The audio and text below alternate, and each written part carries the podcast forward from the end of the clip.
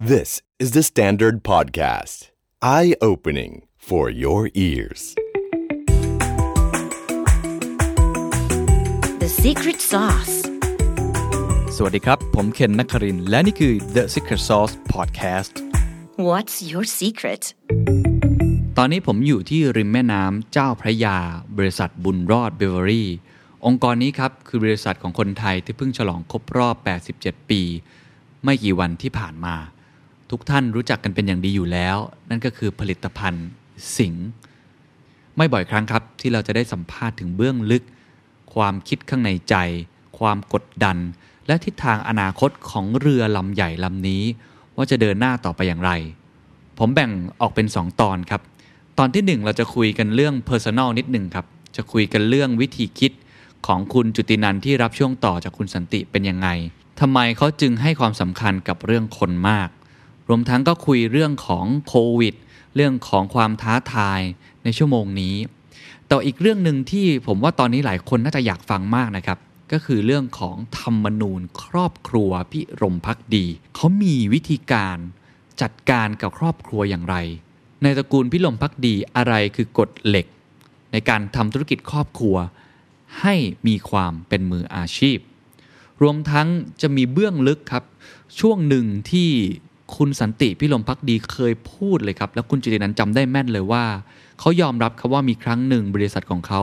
เคยแพ้ แต่เขาจะไม่ยอมแพ้ และคุยกันเรื่องของคอนเซปต์ในอนาคต ว่าธุรกิจจะเข้มแข็งอย่างเดียวไม่ได้ แต่สังคมต้องเข้มแข็งด้วย ลองไปฟังตอนแรกกันครับ คุณจุตินันท์เล่าให้ฟังนิดนึงครับว่ามีการเปลี่ยนแปลงเกิดขึ้นนะครับ ก็คือว่าคุณจุตินันท์มารับช่วงต่อจาก อ๋อ คุณสันติ ครับ เป็นยังไงบ้างครับ ก็มาช่วงจังหวะที่ถือว่าท้าทายเลยนะครับ ซึ่งก็ก็ยินดีรับนะครับเอ่อจริงๆแล้วก็ก็มีการมองมีการเกริ่นกันไว้ก่อนแล้ว ครับ นะครับสักพักหนึ่งแล้ว ซึ่งจริง ๆ ต้องต้องต้องออกออกตัวก่อนเลยว่าคุณสันติก็ไม่ได้ไปไหน ท่านยังเป็นประธานกรรมการบริหาร ยังวางช่วยวางเรื่องของนโยบาย policy นะครับผมในฐานะ CEO ก็คงจะมาเรื่องของการ execute ให้มันเกิดขึ้นเป็นตามแผนนะครับเอ่อครับจังหวะดีเลย ผมรับมอบตำแหน่งบอร์ดอนุมัติวันที่ 26 กุมภา โอ้โห แจ็คพอตเลยเจอเลยนะฮะหลังจากนั้นไม่กี่วันก็ต้องเปิด ตอนนั้นเรียกโควิดวอลลุ่ม ครับ โควิดบอลรูมงานแรกที่ทำคือเปิดโควิดบอลรูม โควิดด้วยนะครับกระทั่งกระทั่งจะมีควรจะมีทาวน์ฮอลก็ยังต้องเป็น virtual นะครับก็ส่งกระจายออกไปตาม ครับ ก็ มันเป็นอะไรที่สำหรับผมผมคิดว่ามันท้าทายมาก ครับ ๆนะครับเอิ่มตอนต้นปีเนี่ยทุกต้นปีเราจะมีประชุมลูกค้าเราทั่วประเทศ เป็นงานใหญ่ ทุกปีเลย แล้วผมที่ผ่านมาก่อนหน้านั้น ผมจะปิดท้ายในฐานะ CFO ครับ มันจะปิดท้ายวาดภาพเรื่องของเศรษฐกิจโลก เศรษฐกิจเศรษฐกิจไทย อืม ทิศทางอะไรพวกเนี้ยหลัง เป็น จาก คนเป็นคน ทีมงา เป็นคนโอเวอร์วิวเอาลุกเศรษฐกิจ ไทยจะเป็นแม ให้ กโรพิกเจอร์ ครับ นะครับ ภาพมหาภาคเนี่ย แล้วผมผมก็ไม่เข้าใจครั้งนั้นนะผมใช้คำว่า new normal เนี่ยประมาณ 5 ครั้งจนกระทั่งทุกคนบอกว่ารู้เหรอจะเกิดอะไรขึ้นมาดู ตอนนั้นผมพูด new normal นี่ไม่ได้เกี่ยวกับ ไม่ได้เกี่ยวกับโควิดเลย คุณจุตินันท์มาก่อนการครับพูดก่ คิ อ ด น คิดว่ามองไปว่าเฮ้ยเอ่อการเปลี่ยนแปลงของโลกมันไปเร็วมาก ครับ จะเป็นดิจิทัลจะเป็นกระทั่งการเมือง อืม นอกประเทศ ครับ นะการค้าสสงครามการค้าพวกเนี้ย ใช่ ผมบอกว่าเฮ้ยมันต้องมีอะไร แล้วผมไปเลือกใช้คำ new normal ตอนนั้นไม่ทราบไปอ่านมาจากที่ไหนเพราะตอนหลังนี่เลยกลายเป็นคำยอดฮิตเลย จริงๆ น่าจะจดลิขสิทธิ์ไว่า น่าจะเป็นคนแรก ๆ ที่พูดก่อน ครับ นะครับ แล้วจริง ๆ เหตุผลหลักๆที่ที่เอ่อมีการสารต่อ คุณจินันท์มารับช่วงแทนเนี่ยเหตุผลที่บอกกับพนักงานคืออะไรครับ สำหรับผมผมคิดว่าเรื่องที่ผมให้ความสำคัญในฐานะ CFO มาอยู่ 20 กว่าปีเนี่ยในเรื่องของวินัย discipline แล้วก็ accountability ครับ นะครับของทุกอัน อืม ของทั้งพนักงานของทั้งหน่วยงาน ครับ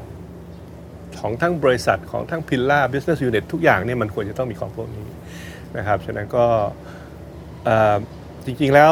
นโยบายของบริษัทเนี่ยตั้งแต่ปี 40 ตอนที่เราเจอเกิดเอ่อฟองสบู่ ครับ วิกฤตฟองสบู่เนี่ยคุณสันติก็มารับหน้าที่ CEO ท่านสามารถพลิกสถานการณ์กลับมาจนกระทั่งที่เราเสียทางคู่ต่อสู้จนกระทั่งกลับมาเป็นผู้นำอีกที ในขบวนการ 10 กว่าปีมาเนี่ยอันหนึ่งที่เราเห็นแล้วบอกว่าด้วยสถานการณ์ภายในภายนอกประเทศ หรือว่าของตัวของธุรกิจของมันเองเนี่ยมันมีความเสี่ยง อืม เราจำเป็นที่จะต้อง diversify อืม ในธุรกิจธุรกิจของเราไป ซึ่งเอ่อนั่นก็เป็นอะไรที่เราพยายามทำกันมาอย่างตลอด ครับ ถามว่าประสบความสำเร็จไหม มีทั้งประสบความสำเร็จและความล้มเหลว แน่นอนในหลาย ๆ ธุรกิจเราไม่เคยที่จะมีประสบการณ์มาก่อน แต่เราคิดว่ามันดีอะเราเข้าไป เราคิดว่าคนที่เราได้มาเขามี expertise ทางนี้ เราสามารถพึ่งพาได้ อย่างที่ผมบอกมันมันครึ่งครึ่งๆ ครับ อ่าถ้าเผื่อจะบอกว่าอะไรที่เราประสบความสำเร็จ ผมคิดว่าธุรกิจ real estate อสังหาริมทรัพย์ของเรา ของเราเนี่ยสิงห์เอสเตทซึ่งภายในกรุ๊ปนั้นน่ะมีถึง 3 บริษัทที่อยู่ในตลาดหลักทรัพย์แล้วนะครับในบริษัทแพคเกจิ้งของเราเองก็มีเรื่องของบริษัทเอ่อที่อยู่ในตลาดหลักทรัพย์ ครับ นะครับแล้วก็ในธุรกิจอื่น ซึ่งอาจจะยังไม่อยู่ในตลาดหลักทรัพย์ แต่ว่ามีความเข้มแข็งในตัวของมันฮะก็เรื่องของ diversification ผมก็คิดว่าเราก็มาในระดับหนึ่ง ผมคิดว่าเราเพียงแต่ต้องในในในช่วงช่วงเนี้ยที่ผมมารับแล้วก็คงจะพยายามโฟกัสให้มากขึ้น ครับ ว่า diversification นี่มันต้องตอบโจทย์เรา โจทย์เราคืออะไร อืม นะครับเอ่อจะเป็นตัว top line จะเป็นตัว bottom line จะอะไรเนี่ยมันต้องให้ชัดเจน ครับ แล้วก็อะไรที่เราคิดว่าเราถนัด บางอย่างก็ไม่ถนัดนะ ตัวอย่างที่ดีเลยคืออสังหาริมทรัพย์เนี่ยถามว่าเรามี property อยู่ในมือเรา 70-80 ปีมาเนี่ยซึ่งเราบอกว่าเรามี property พร้อม แต่เราไม่มีคน อืม จนกระทั่งตอนหลังจับพลัดจับพลูมีบริษัทที่อยู่ในตลาดหลักทรัพย์อยู่แล้ว ซึ่งเราสามารถเข้าไปเทคได้ มีผู้บริหารที่เราดึงเข้ามาจากเนี่ยแล้วมันลงตัว ครับ ฉะนั้นบางทีแค่แค่ใช้ค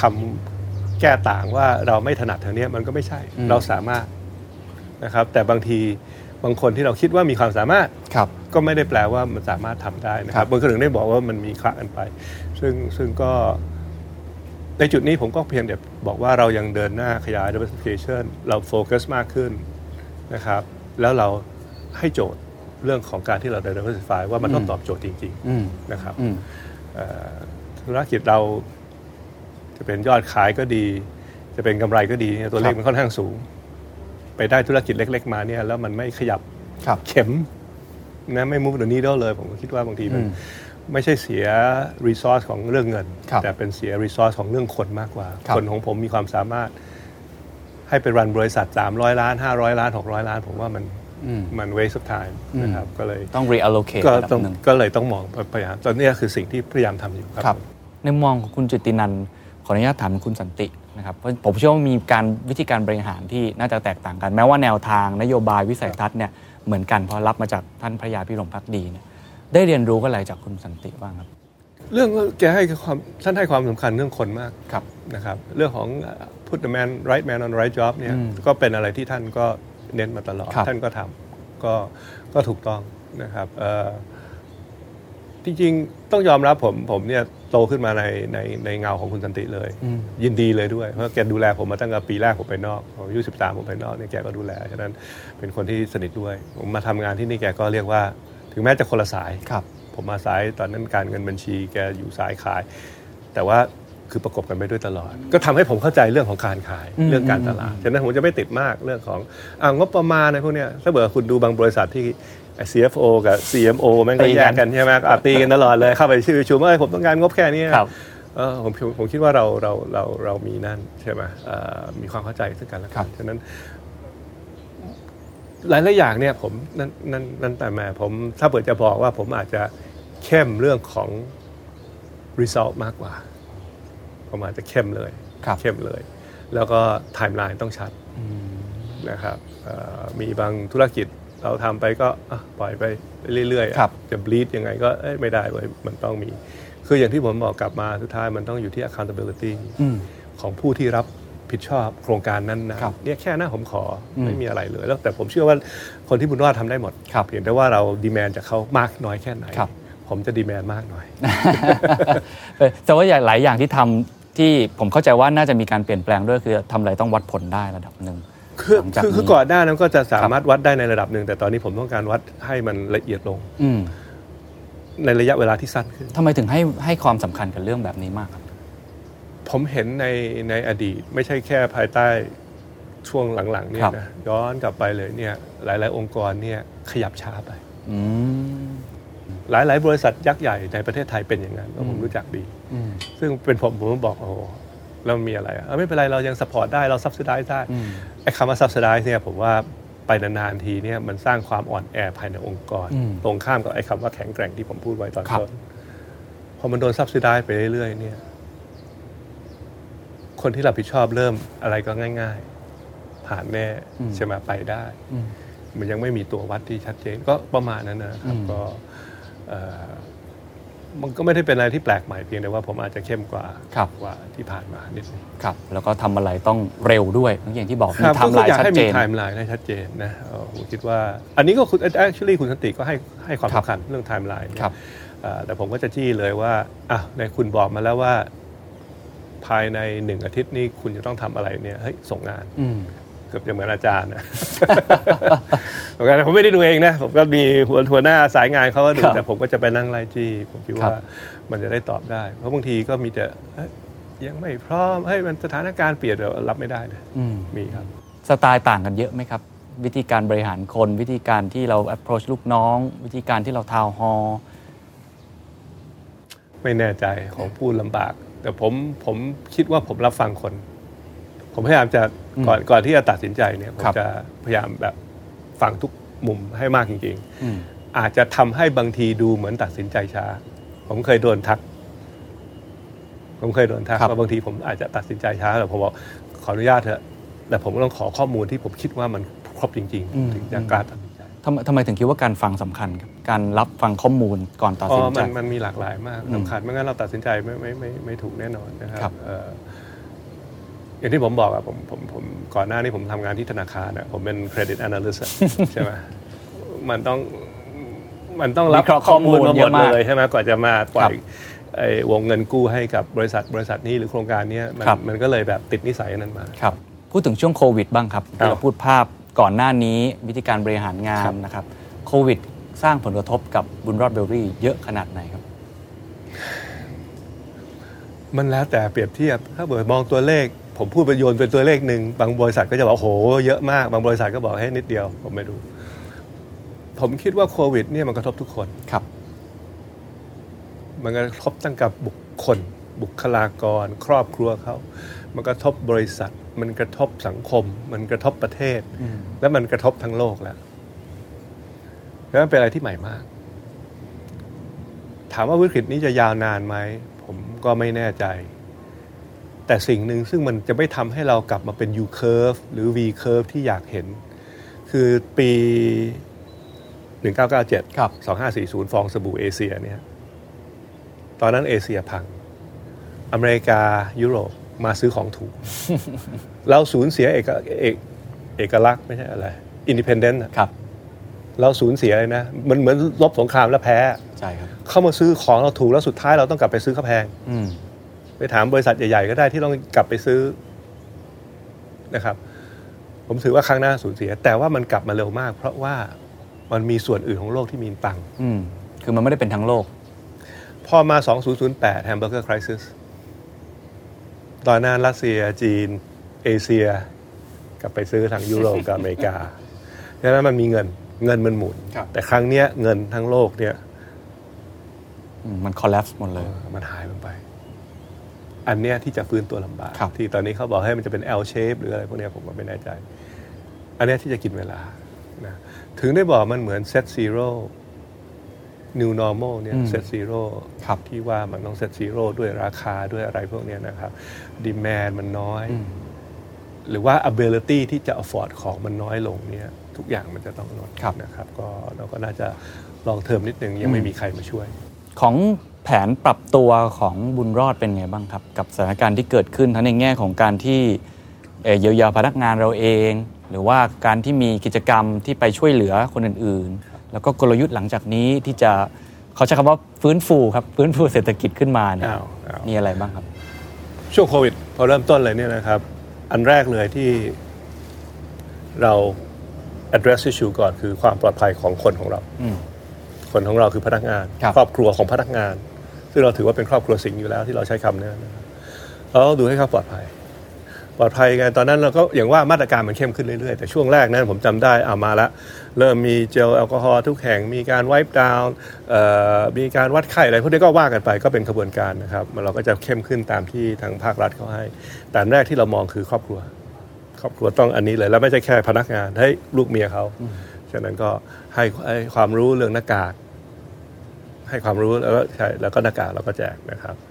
ก็เป็นสเต็ปแรกนะครับ ซึ่งต่อมามันก็ขยายไปเรื่อยๆจนกระทั่งเรามี work from home นะครับ เรามีแล็ปท็อปให้อะไรก็ว่าไปพอเรามองคอของเราเสร็จปั๊บเนี่ยในกลุ่มครอบครัวของเราเสร็จเนี่ยเราไปมองครอบครัวนอกอันที่สองคือคู่ค้าเรา ครับ อย่างแรกเลยคู่ค้าเราเนี่ยผมมีเอเย่นต์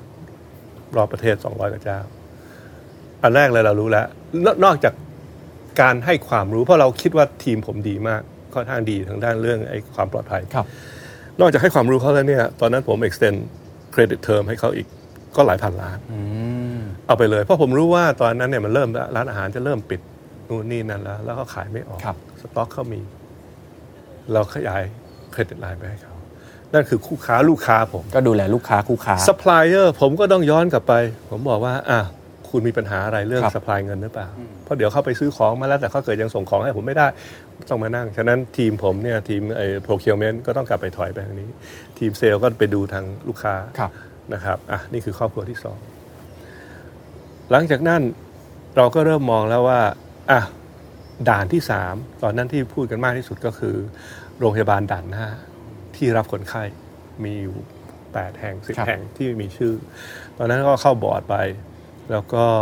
เราก็บอกว่าสิ่งที่เขาขาดจำเป็น ตอนนั้นบอร์ดก็กรุณาอนุมัติงบ 50 ล้าน ทันทีเลยตึก 50 ล้าน เบิกไปซื้ออุปกรณ์ให้สำหรับโรงพยาบาลพวกนี้ ครับ ซึ่งนอกเหนือจากโรงพยาบาลที่เป็นแนวหน้า 8 แห่งหรือ 10 แห่งเนี่ยยังมีโรงพยาบาลที่อยู่ตามภูเอ่อภูมิภาคที่ใหญ่ๆนะครับซึ่งเราก็เข้าไปดู ก็ส่วนนั้น อันนั้นก็คือเรื่องของอุปกรณ์ อย่างที่สองที่เกี่ยวกับคน เราก็บอกงั้นเรานอกเหนือจากอุปกรณ์ที่เราสปอร์ตบุคลากรทางแพทย์แล้วเนี่ ครั ย บ ก็คือเรื่องของน้ำดื่ม อืม และอาหารที่พร้อมกินสแน็คอะไรพวกเนี้ยเริ่มกระจายแล้ว อืม เริ่มกระจายออกไปเลย ผมจำไม่ได้ละมูลค่า ตอนนั้นเราก็เคาะว่าเฮ้ยควรจะมีงบให้เท่าไหร่พวกเนี้ยนะก็จะจ่ายไป อันนี้ก็คือเราดูแลด่านหน้าของเรา ครับ ทั้งอุปกรณ์ทั้งคน ซึ่งจริง ๆ แล้วก่อนหน้านะเรามีการทำอยู่แล้วเรื่อง ครับ สิงอาสา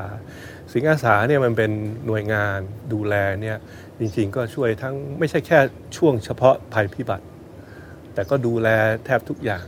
โดยที่เรามีพันธมิตร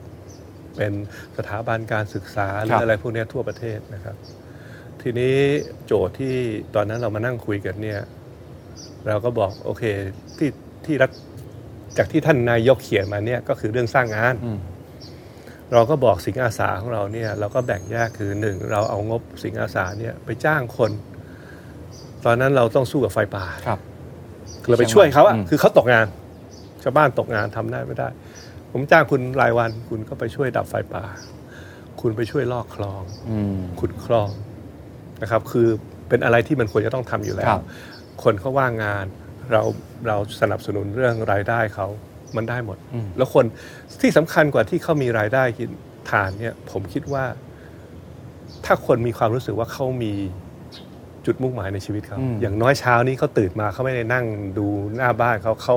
ไม่ได้นั่งรถน้ำอะเขามีงานที่เขาต้องรับผิดชอบ อืม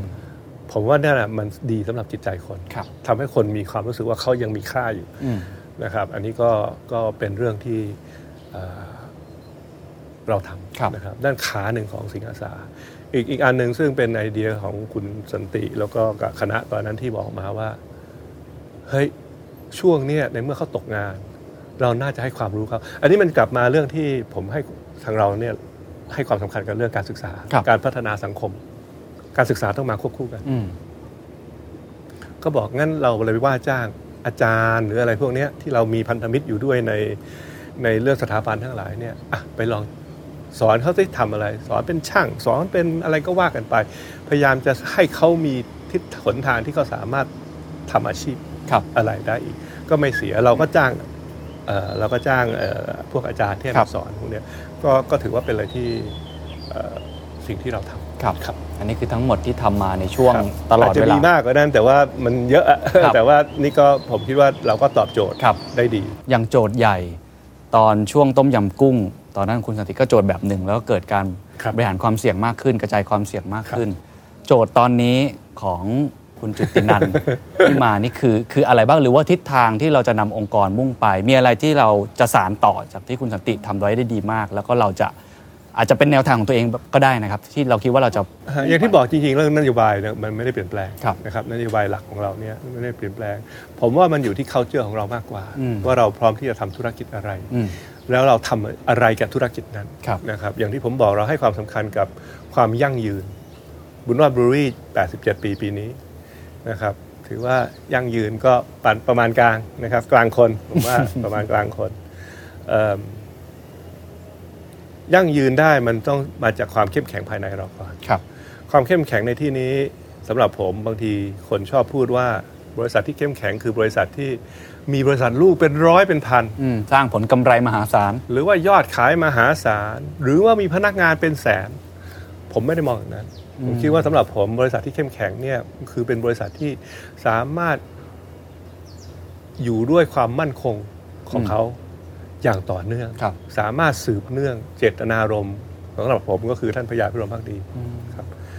เจตนารมณ์ออกไป เจตนารมณ์นั่นคืออะไร นอกเหนือจากสร้างผลิตภัณฑ์ที่มีคุณค่าพรีเมียม Product ครับ Quality Product อืม เราต้องการตอบแทนสังคม นี่จริง ๆ แล้วไม่ใช่สิ่งที่เราปฏิบัติเนี่ยเรื่องของการตอบแทนสังคมเนี่ยเราเริ่มปฏิบัติมาตั้ง 80 กว่าปีที่แล้ว ครับ ตั้งแต่ก่อนก็มีคำว่า CSR คำ CSR นี่มาผมว่าไม่ถึง 10 ปีเนี่ย ก็คือเป็นวิสัยทัศน์ของท่านพระ ใช่ ยาพิรม ท่าน ยู่ บอก แล้ ว่าตอนที่เราได้โอกาส ตั้งโรงเบียร์แห่งนี้เนี่ย เราไม่ได้รับการช่วยเหลือ จากรอบภาค ครับ จะเป็นภาคเศรษฐกิจ ภาครัฐ อืม นะครับ ภาคสังคมฉะนั้นท่านให้มาเลย ท่านสอนจากรุ่นลูกรุ่นหลานมาตลอดเลยเนี่ย แล้วตอนนี้มันกระจายลงไปถึงพนักงาน ครับ ผมเข้าใจว่าอย่างน้อยที่สุด 90กว่าเปอร์เซ็นต์พนักงานผมเนี่ยมีจิตใจที่เรียกว่าจิตอาสา อืม นะครับตอบแทนสังคม แต่นั่นก็เหมือนกันการตอบแทนสังคมเราก็ต้องโฟกัสด้วยว่าเราถนัดด้านไหน ครับ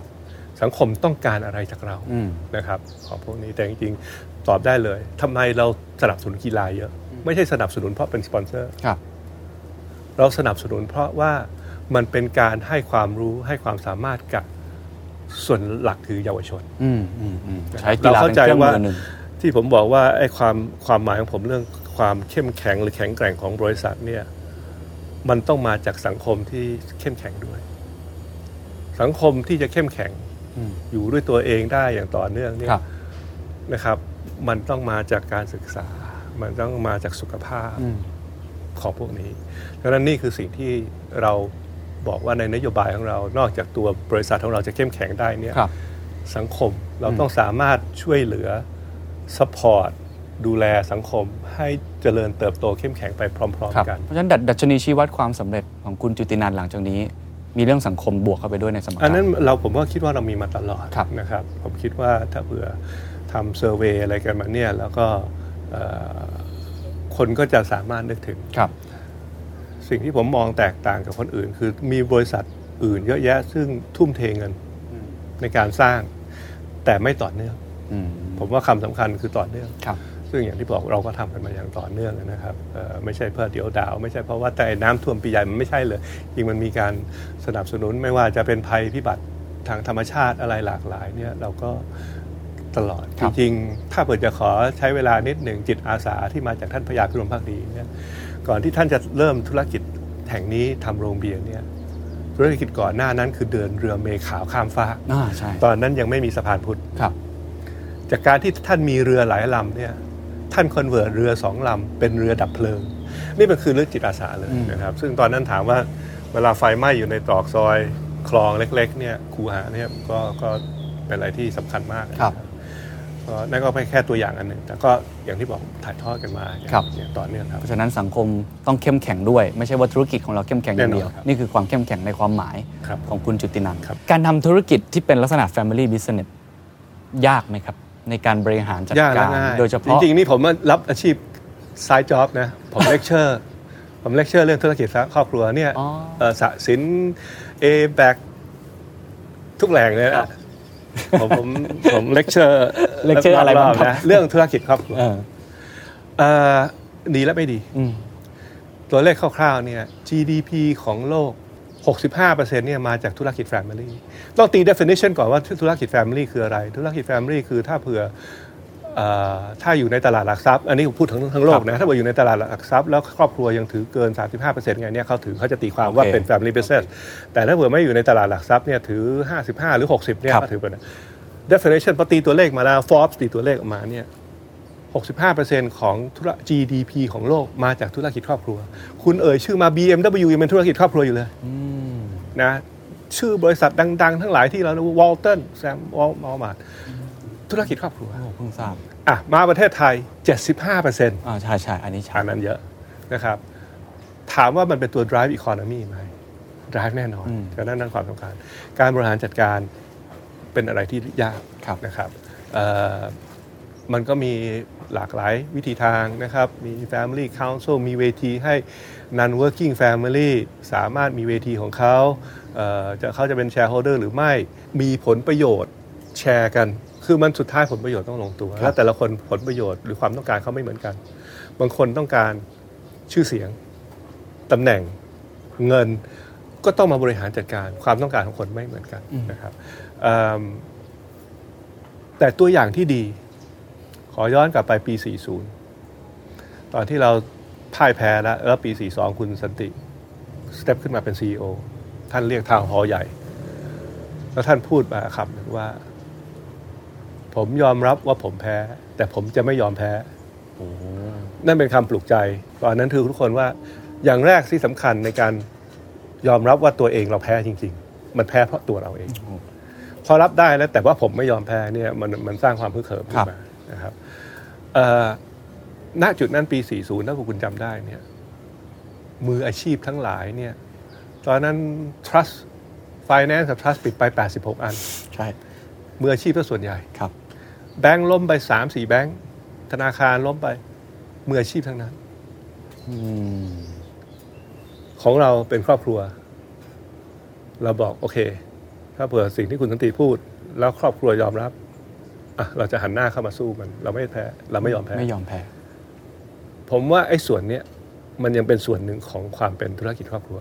ที่ดี ความเป็น เราต้อง จ้ข ดึงขึ้นมาให้ได้ ใช่ไหมแต่ละคนอาจจะมีเหตุผลไม่ต่างต่างกัน แต่ว่าผมคิดว่าทุกคนหันมาจับมือออ้าวโอเคปุ๊บแล้วทุกคนมันเข้ามาเป็นทีมมันเอ่อนี่คือความแข็งแกร่งของครอบครัว แต่แน่นอนตัวอย่างคุณก็เห็นเยอะแยะว่าครอบครัวที่ทะเลาะเบาะแว้งกันมันก็มันขึ้นอยู่กับหลาย หลายปัจจัย ผมคิดว่าเพทริอา h คือผู้นำต้องสำคัญ อืม เพตรียผู้นำหลักเลยในรุ่นเนี่ยต้องต้องให้ความสำคัญ ต้องให้ความยุติธรรมอะไรพวกเนี้ยนะครับเพตรียนี่ไม่ได้แปลว่าซีอนะครับ แน่นอนเป็นต้องเป็นผู้ใหญ่ที่ทุกทุกสาย ทุกครอบครัวเคารพนับถือ ครับให้เกียรติเนี่ยแล้วท่านต้องมีความยุติธรรมผมว่าจากจุดนั้นไปเนี่ยไอ้มันไอ้ไอ้ขบวนการเนี่ยมันมีเยอะ Family Council Family Governance Family Constitution อะไรหลากหลายเนี่ยมันมันตีแตกไปได้เย ครับ อะ เอ่อเราก็เอามาก็ผมก็ทราบว่าในครอบครัวประเทศไทย ธุรกิจยักษ์ใหญ่ก็มีกันนะครับ มีมากมีน้อยไม่ทราบ มันขึ้นอยู่กับเจเนอเรชันด้วยของเรามันเข้าเจเนอเรชันทีสี่4 แล้ว ความสำคัญความจำเป็นมีนะครับ ครับ ก็ก็เริ่มทำกันอยู่ ครับผมเห็นหลายคนจะมีคำนี้ครับเวลามีตระกูลใหญ่ๆคำว่าธรรมนูญธรรมนูญประจำตระกูลปรัชญาประจำตระกูลที่เราจะต้องถือไว้ด้วยกัน อันนี้ของของตระกูลพิลมพักดีเองที่เราคุยกันในการทำ business คือถ้าเผื่อเรามองของ business เนี่ยบางทีมันแยกแยะไม่ออกของตระกูลกับธุรกิจ เพราะว่าที่ผ่านมาบุญรอดบรีพี่รมรักดีกับกาสิงห์นี่มันเป็นอะไรที่แบบบางทีแยกแยะไม่ออกเลยนะครับ ของเราเนี่ยตอนหลังก็มีสิ่งที่ถ่ายทอดออกมา ผ่านมาจากทางท่านท่านพญาพิรมพักดี มาถึงคุณประจวบคุณวิทย์คุณจำนงลงมาทุกทุกท่านมาถึง ครั คุณ บ สันติมาถึง แล้วตอนนี้พนักงานเราเป็นหมื่นอะสิ่งที่ผมจะสามารถ คอนเวย์ข้อความอันนี้ไปให้ได้ ถ่ายทอดไปให้ได้เนี่ย เราก็เลยมาสรุปเมื่อสักห้าปีที่แล้ว เราจัดสรุปยำเป็นเหลือสีข้อหลักๆ ว่าคือสิงเวย์วิถีของสิงอันแรกก็คือเราเชื่อในคุณภาพ คุณภาพทุกอย่างที่เราทำ ครับ ก็คือคุณภาพการงานผลิตภัณฑ์ โครงการ อืม คุณภาพต้องมาก่อนเราเชื่อในความกล้า กล้าที่จะเปลี่ยนแปลง กล้าที่จะรับสิ่งใหม่ๆ กล้าที่จะยอมแพ้ กล้าที่จะบอกว่ายอมรับว่าเราแพ้ ผมเวลาผมไปเลคเชอร์ ผมจะให้ตัวอย่างนี้ ความกล้า เมื่อกี้ผมเล่าแล้วว่าก่อนหน้าท่านพญาพิรมพักดีมาเปิดโรงเบียร์เนี่ยหนึ่งเก้าสามสามเนี่ย ท่านทำเรือเมย์ ครับ พอรัฐบาลประกาศว่าจะสร้างสะพานพุทธแห่งแรกเนี่ยท่านมองเห็นแล้ว ท่านมีวิสัยทัศน์ ท่านมองเห็นแล้วว่าธุรกิจนี้ไปไม่คงอยู่ไม่ได้นานท่านขายกิจการ แล้วก็หันตะเวนไปแล้วก็มาลงทุน แต่ประเด็นที่ผมจะชี้คือท่านลงทุนตอนท่านอายุ โอ้โห 60 นั่นความกล้าไหมครับ เป็นสตาร์ทอัพรุ่นใหญ่มาก เป็นความกล้าท่านอายุ 60 แล้วท่านบอกท่านจะลงทุนอันเนี้ย ทำธุรกิจที่ไม่เคยมีใครทำมาก่อน ไม่เคยมีใครมาถามเงินกู้ไม่ใช่เงินตัวเอง สารพัดนู่นนี่นั่น หาพาร์ทเนอร์มาลงเอาเอเย่นมาลงคือท่านแบบ โอ้โห สุดยอดแล้ว ครับ ผมจะใช้ตัวอย่างหน้าหน้าความกล้า เพราะให้ผมตอน 60 ให้ผมเริ่มธุรกิจใหญ่ๆอย่างนี้ ผมก็ไม่ทำ ผมก็ไม่กล้านะอันนั้นเมื่อกี้เราพูดถึงเอ่อพูดถึง คุณภาพและความกล้า ณภพแล้วแล้วความกล้า เราเชื่อถึงเรื่อง happiness happiness ในที่นี้ทั้งเราและลูกคู่ค้าเราทั้งสังคม อย่างที่ผมบอกสุดท้ายมันกลับมาเรื่องเฮ้ยทำยังไงให้ให้ให้สังคมมันมั่นคงอย่างแบบยั่งยืน ก็คือ happiness ผมคิดว่าพวกเราเนี่ยพร้อมที่จะทำ ครับ ผมคิดว่าสิงอาสาทุกคนที่เป็นทั้งคนในพนักงานบุญรอดเองก็ดี หรือที่เราเป็นพันธมิตรด้วยเนี่ย เราสร้างเราสร้างความรู้สึกให้เขา ครับ ว่าการที่เราช่วยเหลือสังคมเนี่ยมันตอบแทนเราอย่างไง เพราะฉะนั้นความสุข ไม่ใช่แค่ตัวเอง มันมันมีเรื่องของการตอบแทนสังคมด้วย ใช่ ไม่ได้ทำเพื่อตัวเองอย่างเดียว ถูกต้อง นี่คือแฮปปี้เน็ตในความ แล้วเราก็ในตัวลึกของเราของเองก็คือให้คุณก็ต้องทำงานในในสิ่งที่คุณแฮปปี้ห ครับ รืออะไรพวก ครับ นี้คุณต้องแฮปปี้กับที่ทำงาน ครับ แฮปปี้อันที่สี่ we believe in family we are family ซึ่งก็หลักๆก็เราก็เรียกครอบครัวสิงห์แล้วอย่ พนักงานทุกคน ดู ก็ แล คือครอบครัวของเรา สเต็กโฮเดอร์ผมไปไกลกว่าพนักงาน พนักงานเนี่ยครอบครัวด้วยนะเอ้ยครอบครัวพนักงานด้วย ครั นะ บ แต่ผมไปถึงสเต็กโฮเดอร์อย่างที่ผมบอกว่าอ่ะให้ตัวอย่างเรามีที่เมื่อกี้บอกเรามีคู่ค้าลูกค้าเรา 250 คนทั่วประเทศ เราดูแคร์แล้วเขาเหมือนครอบครัวจนกระทั่งลูกหลานเขาเรายังมีหลักส่งหลักสูตรเลย อืม เพื่อพัฒนาเขาสำหรับลูกหลานที่เขาเลือกที่จะทำธุรกิจต่อจาก ครับ พ่อเขาพ่อแม่เขารับไอ้พวกเนี้ยคือเราทรีตกันไว้เลย มีเขาเรียกเอ่อยังสิงยังบลัดคือรุ่นใหม่ที่จะขึ้นมาเอ่อมีการมีกิจกรรมร่วมกันเนี่ยนะคือเราก็ทรีตเป็นแฟมิลี่อย่างที่ผมบอกเวลาเขาเดือดร้อนอะไรพวกเนี้ยเราช่วยช่วงน้ำท่วม ก็ต้องเข้าไปช่วยเขาตื่นตื่นตื่นอ่ะทำยังไงก็ทำพวกเนี้ยนะนะครับเอ่อเหมือนการซัพพลายเออร์เราก็ต้องมองเขาเป็นเหมือนครอบครัวในระดับหนึ่งเพราะว่าเราเคยเจอแล้วว่าเราโตซัพพลายเออร์เราโตไม่ทัน อืม ถ้าเผื่อมันไม่มีคอมมิวนิเคชันไม่มีการไว้ใจซึ่งกันและกันในฐานะครอบครัวเนี่ยเขาบอกเอ้ยเขาต้องลงทุนอีกมหาศาลเลยเพื่อจะตอบความต้องการของผม แกนทีเขายังไงอะไรพวกเนี้ยฉะนั้นมัน เป็น ต้ เรื่ อ อง งละเอียด มาก อ่อกว่ามนากนะฮะ มันต้องมากกว่าตัวสัญญา อืม มันต้องกลายเป็นเรื่องของเฮ้ยคุณไว้ใจเราเราไว้ใจคุณนะมันถึงจะโตไปด้วยกันนะครับ ฉะนั้นเรื่องของของ happiness เนี่ยก็ก็เป็นอะไรที่เราดูแลทุกคนเป็นครอบครัว ครับ นะครับ ครับ ก็จริงๆแล้วก็เลยสกัดมาเอ่อเป็นสีข้อเพื่อได้จำง่าย ถ่ายทอดให้ลูกหลาน ถ่ายทอดให้พนักงานใหม่ อืม นะครับเอ่อแต่จริงๆมันก็มีที่มาที่ไป ครับ ครับ สี่ข้อโอ้ดีมากคุณภาพ ความกล้านะครับเรื่องของความสุข แล้วก็เรื่องของ ครอบครัว VR Family ครอบครัวทั้งหมด ผมขออนุญาตถามคำถามสุดท้าย ครับ ไม่แน่ใจว่าคุณเจนันเคยคิดกับตัวเองหรือเปล่า แต่ผมบังเอิญคิดคำถามนี้ได้แล้วรู้สึกว่าน่าสนใจดีครับเอ่อหลังจากนี้ก็คงดำเนินธุรกิจต่อไป ครับ จาก 87 ปีคง9ผมคิดว่า ครับ บริษัทคงเติบโตอย่างยืนอย่างอย่างอย่างเข้มแข็งอย่างที่คุณจูเนียนต้องการอยู่แล้วนะครับถ้ามีโอกาสได้เจอท่านพระยาพิรุณพักดี ครับ อยากบอกอะไร อยากบอกอะไรมากที่สุดครับ ในสิ่งที่ทำมา ก็บอกว่าในสิ่งที่ท่านเริ่มมา แล้วก็ปรัชญาที่ท่านส่งทอดให้ลูกท่านตอนนั้น แล้วก็มีหลานตอนนั้นท่านก็เจอหลาน ครับ รุ่นสามบางคนแล้วมั้งเนี่ยพวกพี่ชายผมเนี่ยสิ่งที่ถ่ายทอดแล้วพวกพวกเราก็ทำได้เต็มที่แล้วผมคิดว่า องค์กรของเราชื่อเสียงของบริษัทของเราเนี่ยไม่เคยทำให้ชื่อเสียงเสียนะครับในในทุกมิติ ก็เลยคิดว่าเป็นอะไรที่ เราก็ทำมาได้ดี นอกนอกจากตัวฟิสิก a l ของการเจริญเติบโต ครับ ยอดขายกำไรอันนั้น เราได้ดูแลจากจากเงินกำไรที่เราได้ เราได้ดูแลช่วยดูแลสังคม เราได้ดูแลครอบครัวไกลตัวเราพวกเนี้ยผมคิดว่าเป็นอะไรที่ท่านน่าจะภูมิใจ แล้วผมก็ก็คงพูดกับท่านเรียนท่านว่าอย่างเงี้ยเราก็ได้ทำมาเรียกว่าเต็มที่ไม่เคยไม่คิดว่าทำให้ท่านเสียใจ หรือว่าเอ่อผิดหวังนะครับ ลูกหลานทุกคนก็เต็มที่ก็ประมาณนั้น And that's the secret sauce. ถ้าคุณชื่นชอบ The Secret Sauce เอพิโซดนี้นะครับ ก็ฝากแชร์ให้กับเพื่อนๆ คุณต่อด้วยนะครับ และคุณยังสามารถติดตาม The Secret Sauce ได้ใน Spotify, SoundCloud, Apple Podcast, Podbean, j o o x YouTube และ Podcast Player ที่คุณใช้อยู่นะครับ และอย่าลืมติดตาม Facebook Fanpage The Secret Sauce เข้ามาติชมเข้ามาพูดคุยกับผมได้เลยนะครับ